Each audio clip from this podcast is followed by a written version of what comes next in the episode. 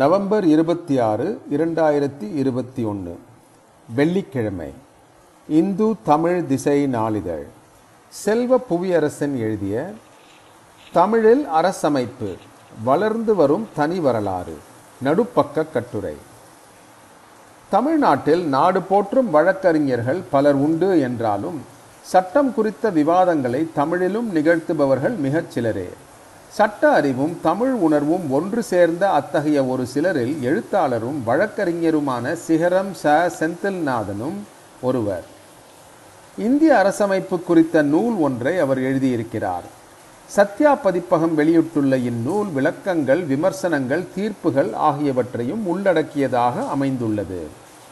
வழிபாட்டு உரிமைகள் பற்றிய சட்ட விளக்க நூல்களை எழுதியுள்ள செந்தில்நாதன் நீதிமன்ற பின்னணியில் நீதி அரசர் மா மாணிக்கம் என்ற நாவல் ஒன்றையும் எழுதியவர்.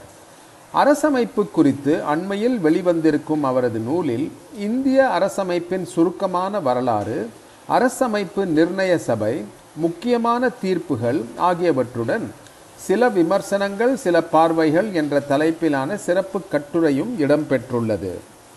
அரசமைப்பு குறித்த விரிவான விவாதங்கள் தமிழிலும் நடத்தப்பட வேண்டும். அதற்கான ஆதார நூல்களும் மொழிபெயர்க்கப்பட வேண்டும். இந்திய அரசமைப்பின் அதிகாரப்பூர்வமான தமிழாக்கத்தில் பெரும் பங்கு வகித்த தமிழ் அறிஞர் கு. சிவமணி தொண்ணூறு வயதை கடந்த நிலையில் கிரான்வில் ஆஸ்டன் எழுதிய இந்திய அரசமைப்பு வரலாறு குறித்த ஆங்கில நூலை தமிழில் மொழிபெயர்த்து கொண்டிருக்கிறார். தமிழ் அறிஞர்களின் பங்களிப்புகளை பாராட்டுகிற நேரத்தில் இத்துறையில் நம்முடைய போதாமைகளையும் தேக்க நிலையையும் எண்ணி பார்க்க வேண்டியிருக்கிறது. இந்திய அரசமைப்பு விவாதிக்கப்பட்ட போது அந்த அவையில் இடம் பெற்றிராத அரசியல் கட்சிகளும் அமைப்புகளும் அது குறித்து வெளியிட்ட கருத்துகள் என்ன என்பதும் தொகுத்து ஆராயப்பட வேண்டியது. இந்திய அளவிலேயே அதற்கான ஆய்வு தேவை உள்ளது என்ற போதிலும் அரசமைப்பு நிர்ணய அவையில் தென்னிந்தியாவின் மொத்த பிரதிநிதியாகவும் காங்கிரஸ் கட்சியே இருந்தபோது திராவிட இயக்கம் கொண்டிருந்த பார்வையும் பின்பு அதில் ஏற்றப்பட்ட மாற்றங்களும் தனித்து பார்க்கத்தக்கவை. செந்தில்நாதன் தன்னுடைய நூலில் அரசமைப்பு திருத்தங்களுக்கும் அவற்றின் பின்னணிக்கும் சிறப்பு கவனம் கொடுத்துள்ளார். இதுவரையிலுமான அனைத்து திருத்தங்களையும் உள்ளடக்கிய நூலாக அது அமைந்துள்ளது. இந்திய அரசமைப்பின் முதல் திருத்தங்களில் ஒன்றான பிற்படுத்தப்பட்டோர் இட ஒதுக்கீட்டுக்கு தமிழ்நாட்டில் நடந்த போராட்டங்களே வழிவகுத்தன.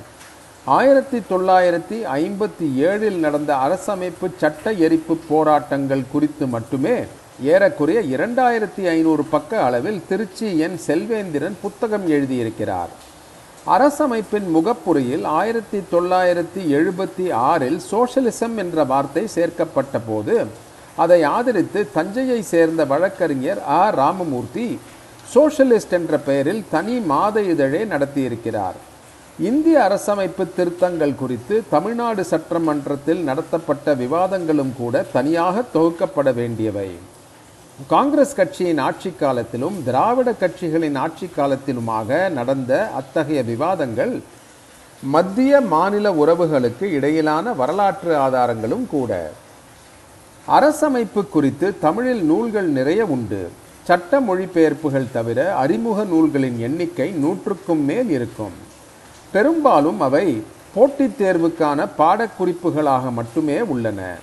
செந்தில்நாதனின் நூல் மாணவர்களுக்கும் வழக்கறிஞர்களுக்கும் பயன்படத்தக்கது என்றாலும் இந்திய அரசமைப்பு குறித்த ஆழமான அரசியல் புரிதலை வேண்டி நிற்போருக்கும் பயன்படக்கூடியது.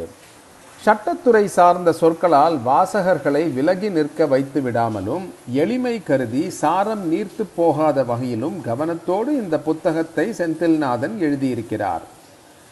இந்திய அரசமைப்பு இயற்றப்பட்ட காலத்தில் இருந்தே அது குறித்து தமிழில் புத்தகங்கள் தொடர்ந்து வந்து கொண்டிருக்கின்றன. ஐம்பதுகள் தொடங்கி வெளிவந்த புத்தகங்களை ஒரு சேர இன்று திரும்ப பார்க்கையில் மொழியாக்கங்களில் நிகழ்ந்து வரும் செம்மையாக்கம் வியப்பளிக்கிறது. ஆர்டிக்கிள் என்ற சொல்லை செந்தில்நாதன் கூறு என்று மொழிபெயர்த்துள்ளார். வழக்கமான சட்டங்களின் பிரிவு என்ற வார்த்தையிலிருந்து அதை வேறுபடுத்தி காட்டுவதற்கு சில ஆண்டுகள் முன்பு வரை ஷரத்து என்றே குறிப்பிடப்பட்டு வந்தது. கூறு என்ற சொல்லை பொது பயன்பாட்டுக்கு கொண்டு வந்ததில் பத்திரிகைகளின் பங்கும் கூட குறிப்பிட்டு சொல்லப்பட வேண்டியது. அரசமைப்பின் முகப்புரை குறித்த அத்தியாயத்தில் நாற்பத்தி இரண்டாவது திருத்தத்தில் சேர்க்கப்பட்ட சமய சார்பின்மை சமதர்மம் ஆகிய சொற்களுக்கு முறையே பகுத்தறிவுவாதிகளும் மார்க்சியவாதிகளும் கொள்ளும் பொருளிலிருந்து மாறுபட்டு உச்சநீதிமன்ற தீர்ப்புகள் பொருள் கொள்வதை செந்தில்நாதன் சுட்டிக்காட்டுகிறார். ப்ரீஆம்புலை முகப்புரை என்று சொல்வது இன்று பொது வழக்காகிவிட்டது. ஆனால் அரசமைப்பு இயற்றப்பட்ட காலத்தில் பிரஸ்தாவனம் என்றுதான் அது குறிப்பிடப்பட்டது. ஆங்கிலத்தில் இயற்றப்பட்ட அரசமைப்பு முதலில் இந்தியில் மொழிபெயர்க்கப்பட்டது.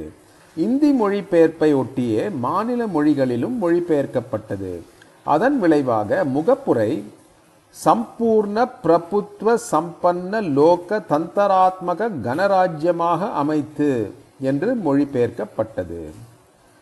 தமிழ் மொழிபெயர்ப்பில் ஊடுருவிய இந்தி மயமாக்கலை எதிர்த்து தமிழ் பத்திரிகையாளர்கள் தாங்களே ஒரு மொழிபெயர்ப்பை வெளியிட்டனர். சுதேசமித்திரன் உதவி ஆசிரியர் எஸ் எஸ் கிருஷ்ணமூர்த்தி மொழிபெயர்ப்பில் சுதேசமுத்திரன் காரியாலயம் வெளியிட்ட மொழிபெயர்ப்பில் அரசு மொழிபெயர்ப்பின் பிரஸ்தாபனம் பூர்வ பீடிக்கை என்றானது.